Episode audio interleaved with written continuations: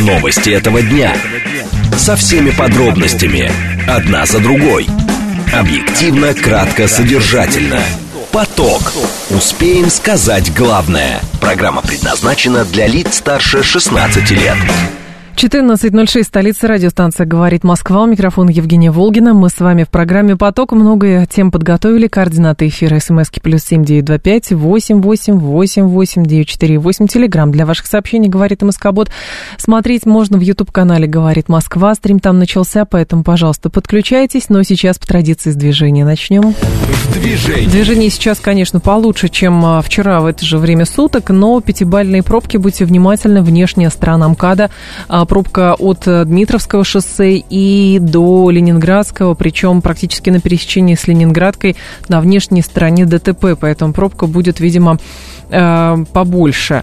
Так, внешняя сторона тоже э, Киевка, Варшавка, вот здесь вот этот участок стоит, и тоже есть дорожно-транспортное происшествие. Третье транспортное кольцо, здесь традиционное затруднение, самое серьезное, это район Сити, Лужнецкая набережная, вот здесь большая пробка, так, Сокольнический вал, внешняя сторона стоит. Садовое кольцо, вот э, участок между улицей 905 года и, соответственно, красными воротами, вот здесь басманными улицами. Здесь большой, а, вот весь этот участок стоит, так что запасайтесь терпением и а, закладывайте на пробки еще дополнительно, наверное, минут 20. Слушать. Думать. Знать. Говорит Москва. 94 и 8 FM. Эм. Поток. Новости этого дня. Командный центр НАТО в немецком Ульме разрабатывает план развертывания вооруженных сил Альянса по всей территории Европы. Россия анонсировала заседание Совбеза ООН по борьбе с терроризмом 20 февраля. Это связано со вчерашней атакой по Белгороду. А, адаптацию АПК к новой реальности вписывают в стратегию. Минсельхоз предлагает обновить стратегию развития сельского хозяйства в стране. И в конце мы с вами обсудим а, тему, что Москва наряду с другими заинтересованными регионами примет участие в финансировании проекта высокоскоростной железной, железнодорожной магистрали до Петербурга. В «Умных парнях» главный редактор интернет-издания «Украина.ру» Искандер Хисамов. Поток.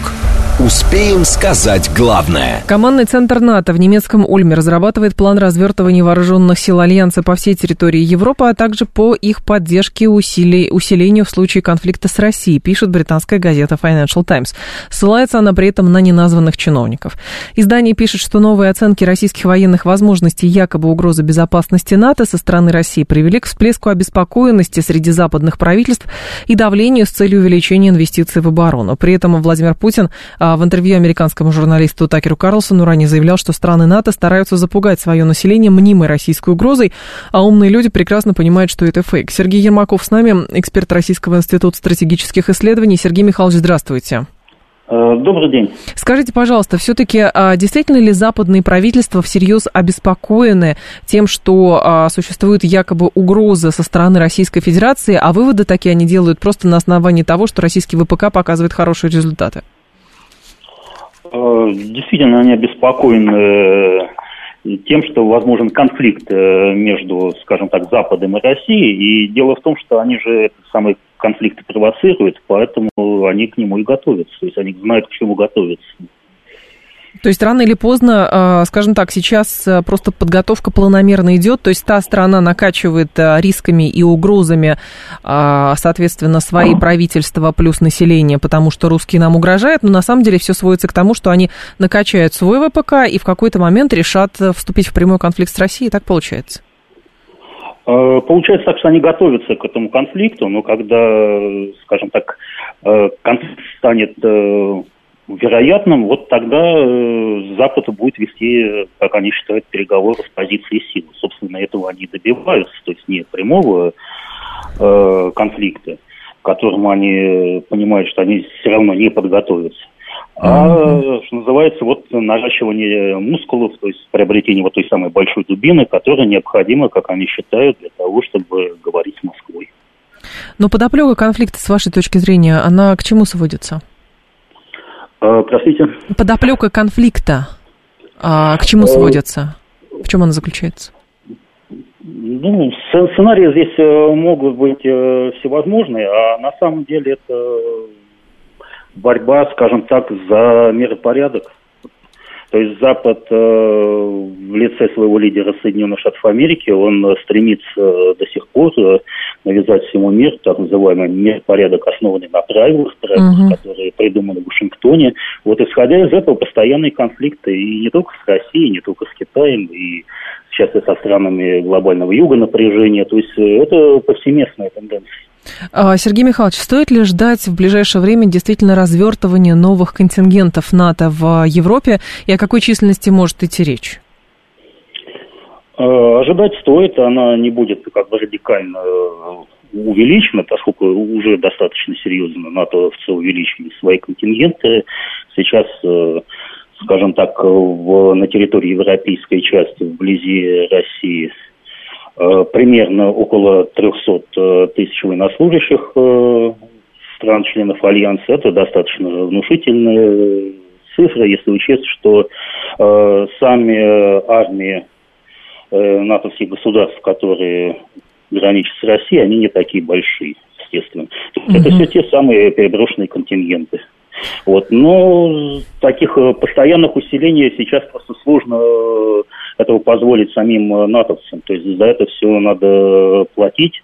А у натовцев с этим все-таки серьезные проблемы, несмотря на такие бравурные заявления Столтенберга. Но как вы считаете, Сергей Михайлович, какой срок э, Соединенные Штаты и Альянс закладывают на то, чтобы подготовиться настолько, чтобы с их, э, по их логике давить на Россию с позиции силы, не вступая в прямой конфликт?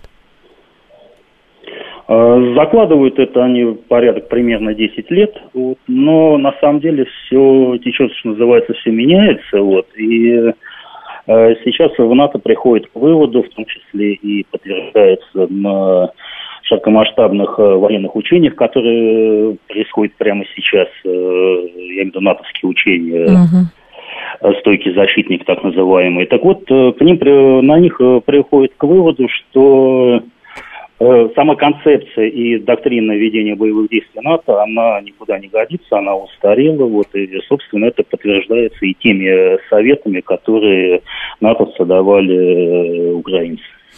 А, здесь, насколько мы понимаем, а, как бы логика сводится к тому, с той стороны, что процесс все равно когда-то может а, привести к необходимости поиска нового равновесия, то есть равновесные силы будут.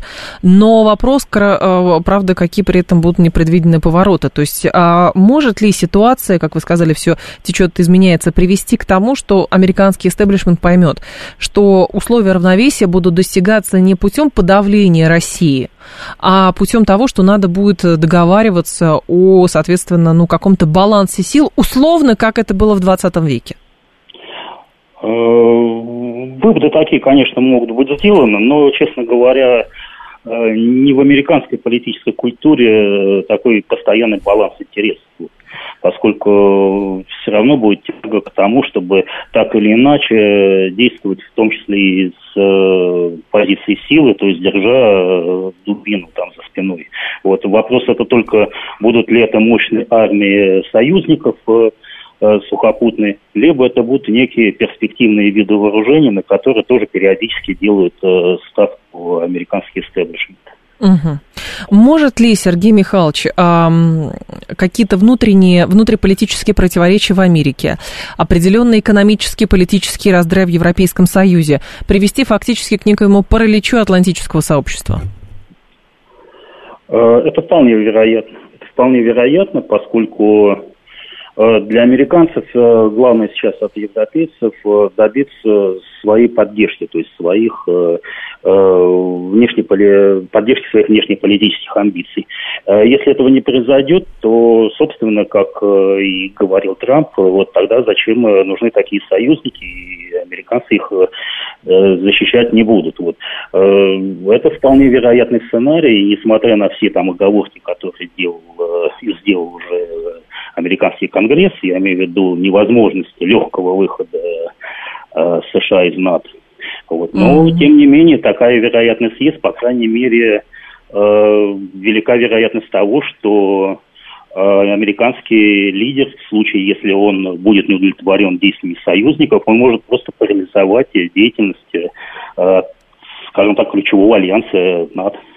А если отталкиваться от слов а, сенатора Шумера, который сказал, что а, Владимир Путин должен поплатиться за то, что он посмел оспорить, это прям прямая цитата, оспорить верховенство Соединенных Штатов Америки, то, соответственно, о каком уровне или о, каком, о каком методе борьбы могут сейчас в Штатах рассуждать, и я правильно понимаю, что Соединенные Штаты не опасаются того, что Украина там перейдет под контроль России, или русские, не знаю, там на танках дойдут до Лиссабона, а просто то, что другие страны, которые принимали прежний миропорядок, понимают, что как бы прежнего мира уже нет, выстраивается какой-то новый?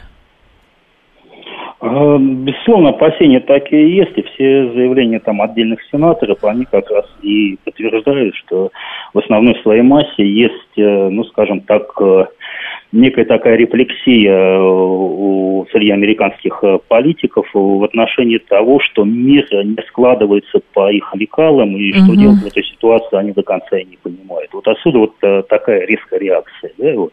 Угу. Понятно. Спасибо большое, Сергей Михайлович. Вас благодарю. Сергей Ермаков был с нами. А, он эксперт Российского института стратегических исследований. Юра Каменков пишет, что в американских новостях неопределенность. Их шатают в диапазоне от того, что в России воюют танками 50-х годов и царскими винтовками, а, до того, что Россия завтра запустит атомную ракету в космос, говорит Юра Каменков. Это тоже своего рода, ну, некий а, признак разброда и шатаний, потому что, ну, сложно выбирать, как это, единый, единую точку зрения, потому что предыдущие схемы даже информационной борьбы, они перестают работать. То есть в условиях того, что информационного вакуума нет, вообще никакого. И помимо CNN, CNBC, ABC News и прочих топовых э, изданий печатных, э, э, там, телевизионных, радио и так далее, есть просто интернет, есть серьезная как бы, как бы угроза а, привычным медиа со стороны а, медиа альтернативных, то, соответственно, важно и пересматривать, в том числе, как бы искать какую-то новую политическую что линию именно в информационном, а, новую информационную линию требуется искать. А с этим сложно, потому что нужно же придумывать смыслы и придумывать, соответственно, смыслы такие, чтобы, ну, им хотя бы верили каким-то образом. А пока действительно разброд шатаний, и поэтому говорят, что сейчас экономика России разорвана в клочья, и при этом русские запускают какое-то атомное оружие в космос, поэтому всем очень страшно.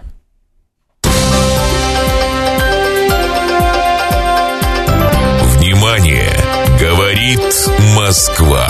94 и 8 FM. Эм. Поток. Успеем сказать главное. Россия анонсировала заседание Совбеза ООН по борьбе с терроризмом. 20 февраля ранее МИД э, говорил, что Москва запросит заседание Совета Безопасности в связи со вчерашним обстрелом Белгорода со стороны ВСУ. А, так, э, по, значит, э, заседание будет проводиться по односторонним принудительным мерам в рамках борьбы с терроризмом, заявила зампоспреда России при организации Мария Заболоцкая. Она говорит, что целый ряд развивающих развивающихся стран сталкиваются с этой серьезной проблемой терроризмом на ежедневной основе, подчеркнула Заболоцкая. А Сергей Орджоникидзе с нами, бывший зам генсека ООН, замминистра иностранных дел России в период с 99 по 2002 год. Сергей Александрович, вас приветствую, здравствуйте. Здравствуйте. Скажите, пожалуйста, какой отклик стоит ожидать от такого формата? А вы что имеете в виду? Я Какой имею в виду, что Россия анонсировала заседание Совета Безопасности а, ООН по борьбе с терроризмом. Да, да, да. Да, э, вы знаете, э, борьба с терроризмом э, является прежде всего нашей такой принципиальной позицией на, на всех форумах, uh-huh. и специальных форумах, и форумах политических, и это, это, это, это, такая, я бы сказал, это стратегия нашей страны борьба с любым терроризмом. Что касается Совета Безопасности, Э, разумеется, мы изложим нашу позицию о э, обстреле э, Белгорода, варварском совершенно обстреле Белгорода, нацеленном именно на гибель мирных жителей. А, и есть надежда, что, конечно, вот наши, наши позиция, наша, которая, в общем-то, изначально была изложена президентом Путиным, а, а, а справедливости угу. нашей, э, так сказать, действий э, на фронте и, и одновременно и одновременно объясняя объясняя причин и э, э, она она да, будет доходить до э, если не до представителей э, в Совете Безопасности западных стран, угу. то по крайней мере через их голову до э, людей, до э, граждан этих стран. И в конечном итоге граждане этих стран будут выбирать другие правительства. Потому как uh-huh. Запад однозначно поддерживает Украину и в ее террористических действиях в отношении мирного населения. Сергей Александрович, а если говорить вот. по букве, да, по букве закона, здесь же, насколько я понимаю, а, есть сложности именно как бы в трактовке терминов. То есть, если Российская Федерация утверждает, что Украина именно использует террористические методы, обстреливая мирные города, то со стороны Украины и союзников идет такое, ну, мы, конечно, осуждаем, но так как Украина отбивается, она отбивается как можем, как может, и мы это терроризмом не признаем. И тут вот эта казуистическая борьба какая-то включается.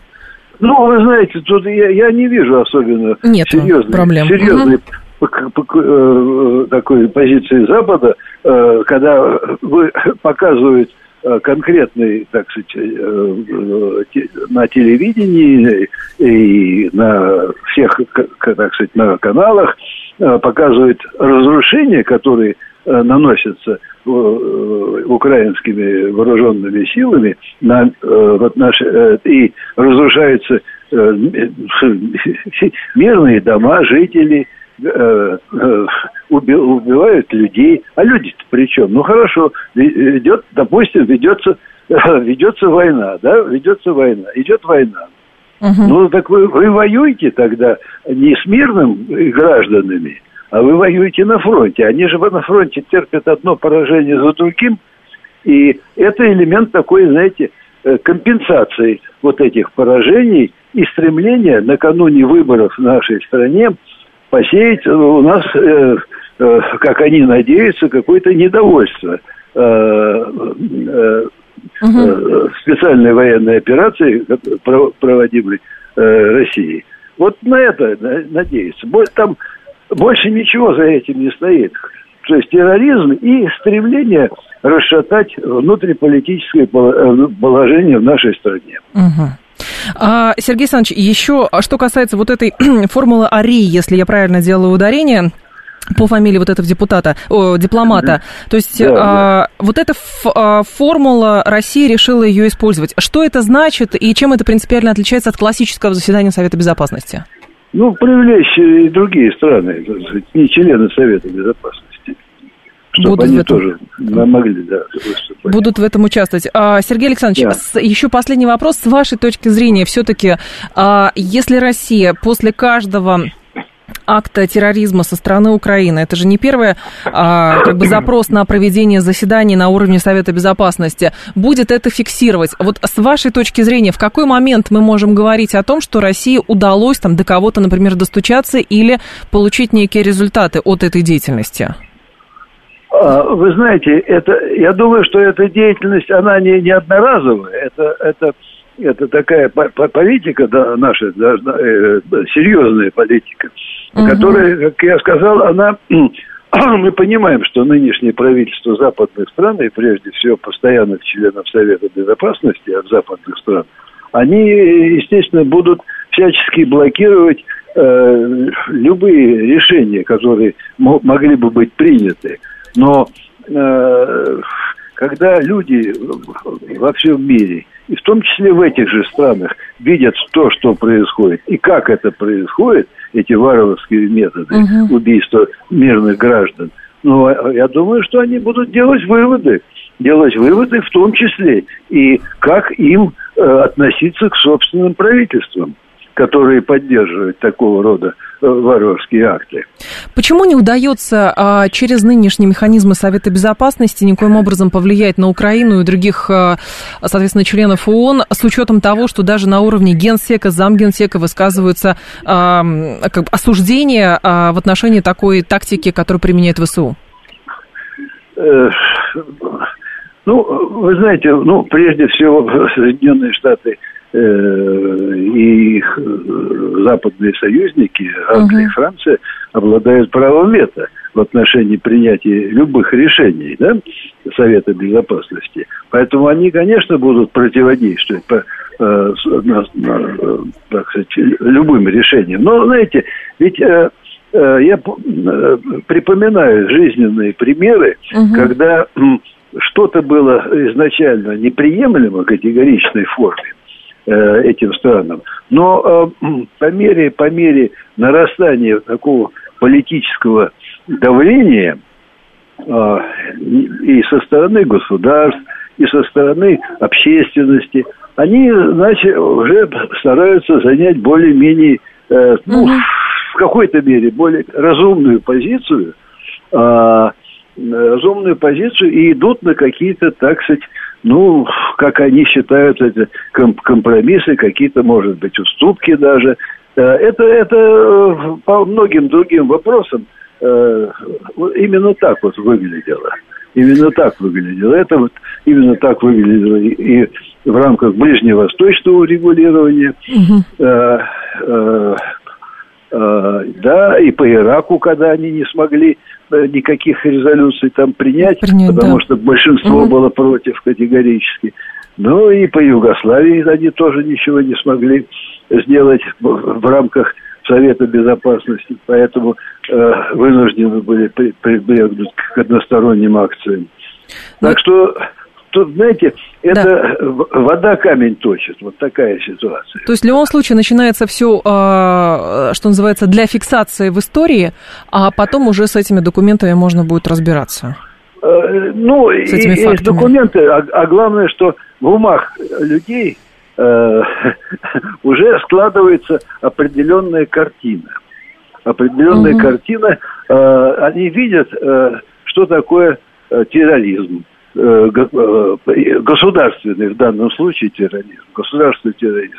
Э, поэтому я думаю, что и настроение общественности тоже будет серьезно меняться в этих же, кстати, странах. Вы знаете, вот посмотрите, как поменялось настроение общественности после пресс-конференции Путина. Ага. Серьезно, люди наконец начали думать, э, судя по отклику, начали думать, э, сказать, задумываться. Увидели том, альтернативную точку зрения. Что, да, что, угу. что это такое? Спасибо. Да. А ведь да, Сергей да, Александрович, да. благодарю вас. У нас далее уже информационный выпуск должен быть. А, Сергей да, Орджоникидзе да, да. был с нами, бывший зам генсека ООН, заместитель министра иностранных дел России в 99-2002 годах. Сейчас сообщение с пометкой срочной, которое приходит по каналам информационных агентств. Исправительной колонии номер 3 в Ямало-Ненецком автономном округе ФСИН сообщает, что там скончался Алексей Навальный, а, который был внесен в списки террористов-экстремистов. Все подробности будут в информационном а, выпуске. Новости этого дня. Со всеми подробностями. Одна за другой. Объективно, кратко, содержательно. Поток. Успеем сказать главное. 14.36, столица, радиостанция «Говорит Москва». У микрофона Евгения Волгина. Мы с вами продолжаем. Так, по поводу, э, по поводу Навального. Давайте подробности э, всякие приходят. То, что по лентам, то, что по лентам есть, значит, э, Песков говорит, что президенту доложено о смерти было, так, о смерти Навального было доложено из Москвы. Говорит Песков, дополнительных поручений в связи со смертью Навального не требуется. Так, ФСИН занимается всеми проверками, тут особых поручений не нужно. Это я по РИА Новости по РИА Новости читаю. Так, ФСИН направляет комиссию в колонию, где скончался Навальный в связи со скоропостижной смертью в исправительной колонии а, номер три УФСИН России по Ямало-Ненецкому автономному округу, осужденного Навального в территориальные органы и учреждения в соответствии с установленным порядком, направляется комиссия из числа руководителей и сотрудников оперативно-режимных и медицинских подразделений Центрального аппарата ФСИН России, говорится в сообщении. Станислав Корякин с нами, а, политконсультант, автор телеграм-канала «Смыслы и стратегии». Станислав Владимирович, приветствую вас, здравствуйте. Добрый день, добрый день снова. Станислав Владимирович, ну вот с учетом того, что сейчас, конечно, а, приходят данные, еще толком ничего не понятно, версии разные, то ли тромб оторвался, то ли просто говорят, что там плохо себя почувствовал, упал, а, пытались реанимировать, не смогли. С точки зрения, как бы, а, политического развития событий, что вы тут видите? Ну, с любой точки зрения я вижу печальную новость о смерти человека. Это всегда печально, тем более человека известного – Э, и, ну, в принципе, это даже не важно, какой человек, это всегда печаль, особенно для близких. Но в данном случае э, измерение есть действительно и политическое.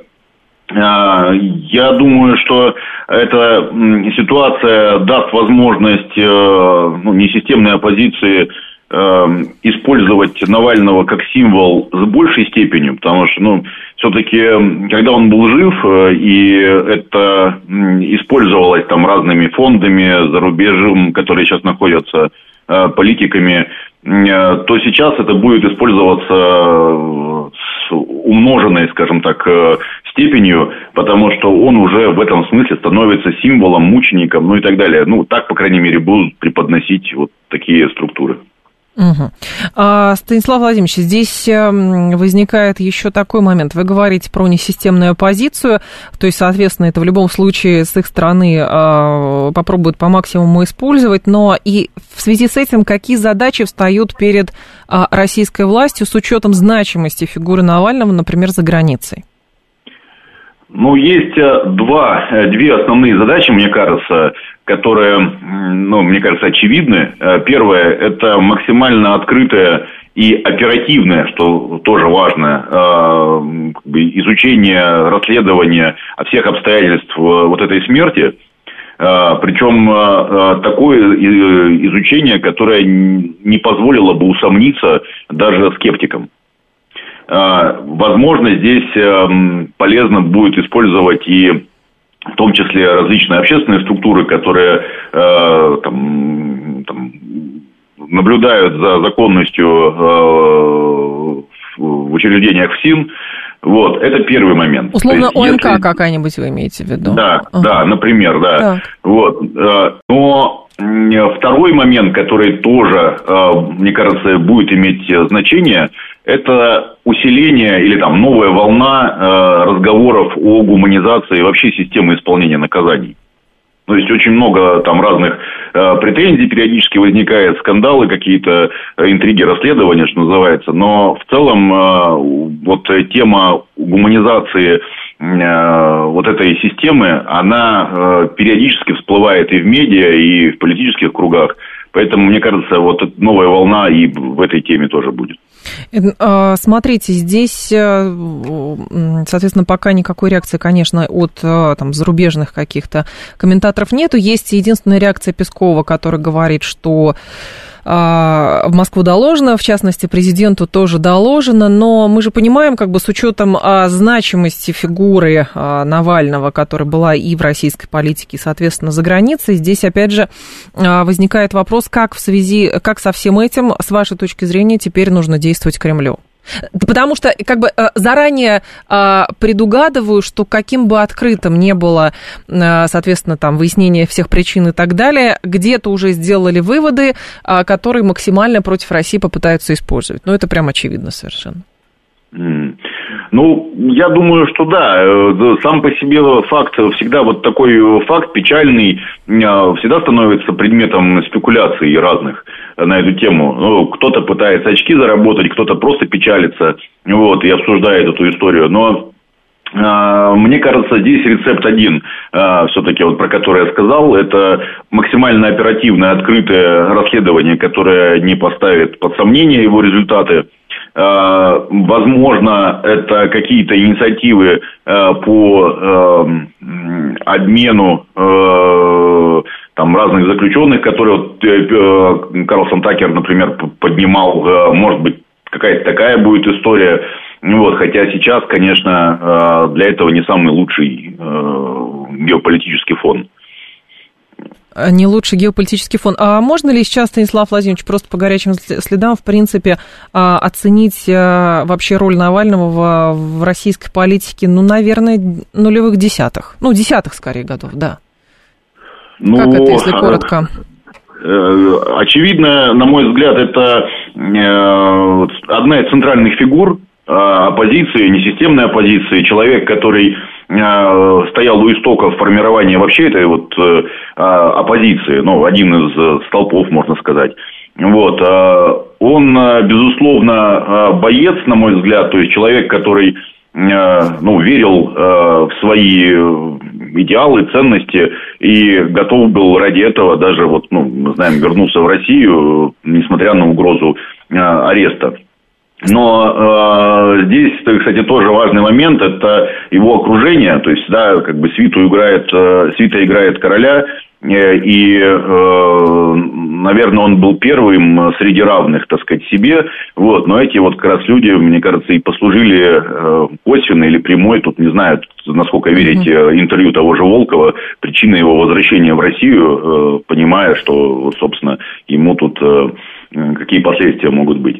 Вот. Но э, сейчас он из э, менеджера, он хороший менеджер политический был. Мне кажется, он был отличным пиарщиком, ну, человеком, который э, мог формировать инфоповоды, их реализовывать и э, разгонять в медиа и в соцсетях. Вот, но сейчас он превратился или превратится по современ... Э, постепенно в некую там икону, символ и так далее, которым как Че А, Станислав да, как... но как объяснить именно с точки зрения как бы политической науки, как человек, который был, ну, фактически, ну, он был оппозиционером, но все-таки в начале каким-то даже околосистемным, Хотя mm-hmm. на, на, в определенный период времени его называли системником и так далее. То есть он там наци... Э, начинал как, э, соответственно, сторонник националистов и так далее, и продолжил, вот как бы пришел к тому, что, что, что было в последнее время.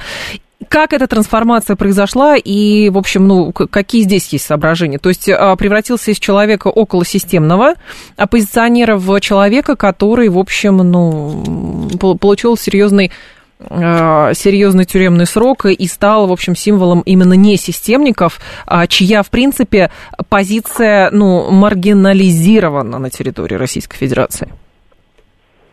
Э, я думаю, что здесь э, э, целая совокупность факторов. Во-первых, может быть, его, ну, можно сказать, что не совсем успешная карьера как раз в околосистемной такой политики, Яблоко, СПС, он, конечно, достиг определенных вершин вот в партийной иерархии, в официальной, но все-таки это не позволяло ему выделиться максимально.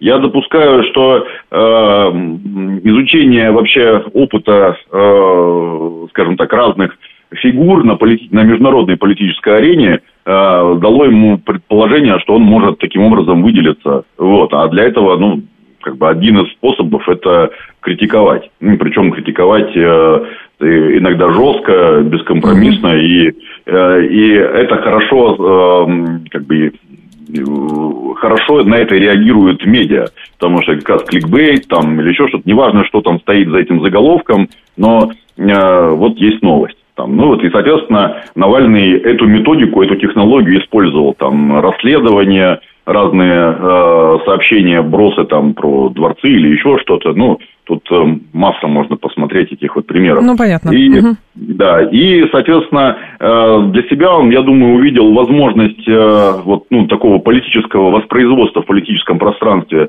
через критику, э, через э, отрицание, э, через борьбу.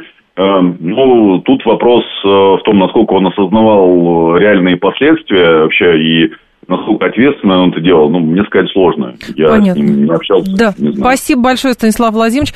Станислав Корякин был с нами политконсультант, автор телеграм-канала «Смыслы и стратегии». Сейчас мы можем запустить официальный комментарий, можем, да, запустить официальный комментарий а, Дмитрия Пескова во время пресс-подхода. Да, давайте попробуем, ага. насколько мы знаем, сейчас в соответствии со всеми действующими правилами, ФСИН занимаются всеми проверками, выяснением и так далее. То есть это уже каких-то не требуется поручений, потому что на этот счет есть определенный свод правил, которыми сейчас всем руководствуются. Но уже есть сведения, что Тромп оторвался. Я не знаю. Я не знаю. Должны медики как-то выяснить. А кто должен? М? Кто должен? Из Москвы был доложен. Спасибо. Это Дмитрий Песков, пресс-секретарь э, президента России, через, э, э, значит, у кого мы взяли видео, надо сослаться. Да, у Павла Зарубина мы взяли это видео репортера. Так, а что здесь есть по Следственному комитету? Значит, следователи проводят проверку по факту смерти Навального в колонии, сообщили в пресс-службе Следственного управления СК по Янау. А, так, в установленном законном порядке проводится комплекс следственных оперативных мероприятий, направленных на установление всех обстоятельств произошедшего прошедшего жалоб на здоровье от а, Навального не поступало. ОНК Янао. Тот и слушатели писали, как гуляли, если был а, в ШИЗО. Вы знаете, я читаю официальную информацию вот управления ФСИН по, соответственно, Ямало-Ненецкому автономному округу, что почувствовал себя плохо, когда вернулся с прогулки. Других подробностей нету, так доложено из Москвы, это я все читала, поэтому будем за всем этим следить. И что здесь еще? ФСИН принимает все шаги, которые нужно принимать в такой ситуации. По всем правилам тоже заявление Пескова по РИА Новости читаю. И организована, да, процессуальная проверка по факту э, смерти Навального. Это уже комментарий э, Следственного управления Следственного комитета. Да, и тут еще звучали от Станислава Корякина упоминания Леонида Волкова. По правилам мы должны сказать, что Леонид Волков признан э, иноагентом, и, соответственно, когда буду сейчас, какие, какая-то будет еще новая информация. А, я вам буду зачитывать, ну и в информационном выпуске тоже следите. И наш телеграм-канал «Радио говорит МСК», латиница в одно слово. Там тоже есть, э, соответственно, последняя информация, все последние обновления.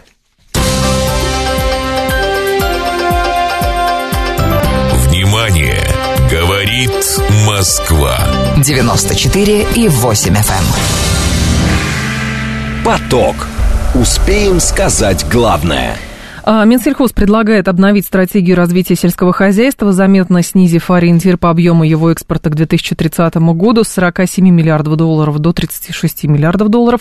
Ожидаемый рост сельхозпроизводства замедлится до полутора процентов в год с трех процентов прежней редакции. Это влияние перестройки экспортной логистики и технологического ресурсного обеспечения АПК после 2022 года. Снижение экспортных доходов, в свою очередь, во многом объясняет и новую логику распределения господдержки, активно субсидируемого частного сектора в условиях ограниченного бюджета. Если раньше средств, полученных от экспортных пошлин, хватало на помощь всем нуждающимся в ней а, подотраслям АПК, то теперь поддержка ориентирована на приоритетные направления. Минсельхоз теперь рассчитывает внести изменения в стратегию развития агропромышленного комплекса до 2030 года, то есть на ближайшие 6 лет. А, проект поправок уже опубликован на сайте профильном regulation.gov.ru. И в прошлый раз стратегия корректировалась в сентябре 2022 года, когда стало ясно, что последствия военной операции России на Украине серьезно влияют на положение отрасли. Нынешние правки потребовались, по всей видимости, из-за того, что адаптация сектора делает возможной фиксацию новых правил игры в нем и оценку их последствий. Сергей Лисовский с нами, зам предкомитета Госдумы по защите конкуренции. Важно понимать все-таки, что это за новая такая реальность, а, в которую требуется вписать агропромышленный комплекс и, в общем, какие новые входные данные для этого. Сергей Федорович, здравствуйте. Здравствуйте. Скажите, пожалуйста, а вот следуя из этой заметки, какие основные выводы можно сделать? То есть некая новая реальность наступила, и как, соответственно, в ней себя отрасль сейчас чувствует? Что можно сказать? Ну, во-первых, меня отут взяла, когда я ее прочел. Почему? Мы когда нач- начинали вместе с Гордеевым в начале 2000-х, э, ситуация была гораздо хуже, не было ни инфраструктуры, не было денег. И, по сути, отрасль стала за 20 лет одной из самых э, могущественных в нашей стране и заметных в мире. И сейчас говорить о том, что снижать объемы и что не хватает денег, это, конечно, странно. Не хватает. А почему странно? Ну, как обычно же сводится к тому, что запредельная ставка Центрального банка, как говорят, кредитов нету, все дорого, солярка тоже дорогая, и просвета в этом нет. Ну, примерно такая логика. Ну, во-первых, э, Центробанк ставку снизит, Это первое. Во-вторых, э, всегда можно найти пути решения. Опять же, вернусь к 2000-м. Угу. А тогда, когда мы говорили об инвестициях в сельское хозяйство, все, и, кстати, федеральные министры говорили, село – это черная дыра и так далее и тому подобное. Тем не менее, решение было принято, были созданы национальные проекты, которые возглавил Медведев. И мы получили развитие свиноводства, птицеводства и других направлений. Поэтому это все зависит от э, реальной компетенции людей, которые этим занимаются. Первое. Во-вторых, веры в, в свою страну и в своих людей.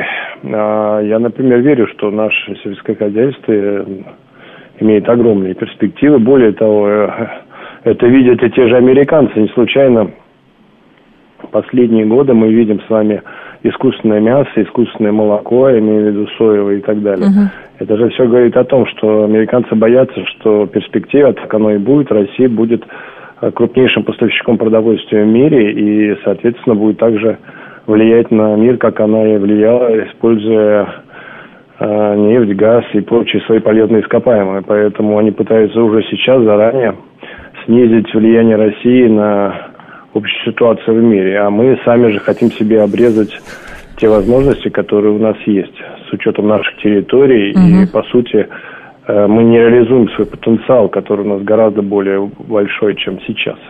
Почему, с вашей точки зрения, вот этот э, ориентир по снижению а, значит, э, экспорта а, к 2030 году с 47 миллиардов долларов до 36? Ведь э, на протяжении последних там, 10 лет мы видим, что по экспоненте растет как раз и внутреннее производство, и экспортный потенциал. Одно зерно чего стоит. Откуда вдруг такие пессимистические данные, как вы думаете? Ну, как всегда, в любой ситуации есть субъективные, есть объективные данные, но субъективные чиновники никогда же не хотят брать повышенных соцобязательств. Это естественно. Это первое. Второе, объективные. Возможно, они считают, что ситуация, которая сейчас в мире, она будет продолжаться долго, и, соответственно, э, так как нам мешают экспортировать наши товары, нам будет мешать и дальше. Но опять же, если так опустить руки, то это проиграть уже не начав даже бороться. Поэтому я считаю, что это крайне ошибочный э, документ, и надеюсь, руководство страны его не поддержит. С вашей точки зрения, Сергей Федорович, а каков потенциал сейчас для развития агропромышленного комплекса в стране и на чем самое главное сейчас стоит э, а, сосредоточиться? Но дело в том, что у нас э, в свое время создавали аграрные холдинги, я сам создавал один из крупнейших холдингов.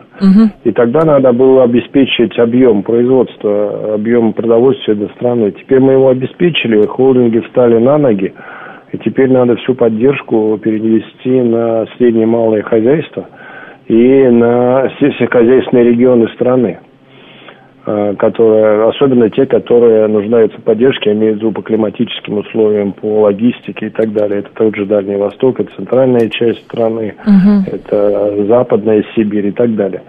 Потому что ведь не надо забывать, что сельское хозяйство – это прежде всего а, социальный и политический аспект, потому что оно дает э, населению жить в этих территориях. Что мы будем делать, если у нас все уедут в крупные города?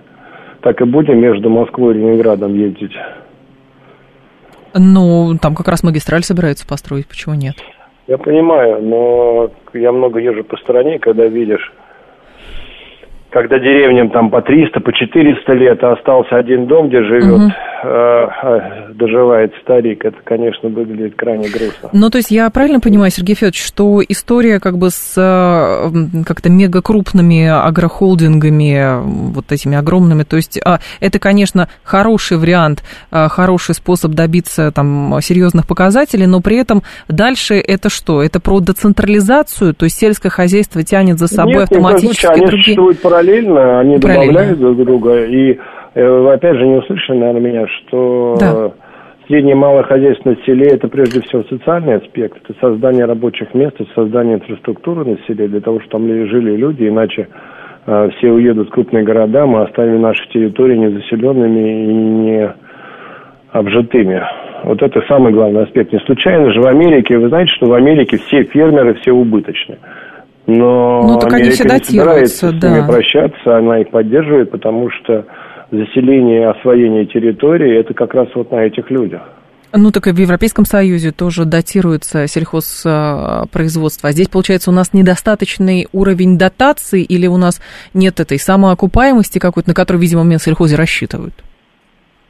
Но дело в том, что для того, чтобы обеспечить доступное продовольствие во всем мире, э, все сельскохозяйственное производство субсидируется, делают все страны мира, иначе продовольствие будет очень дорогим.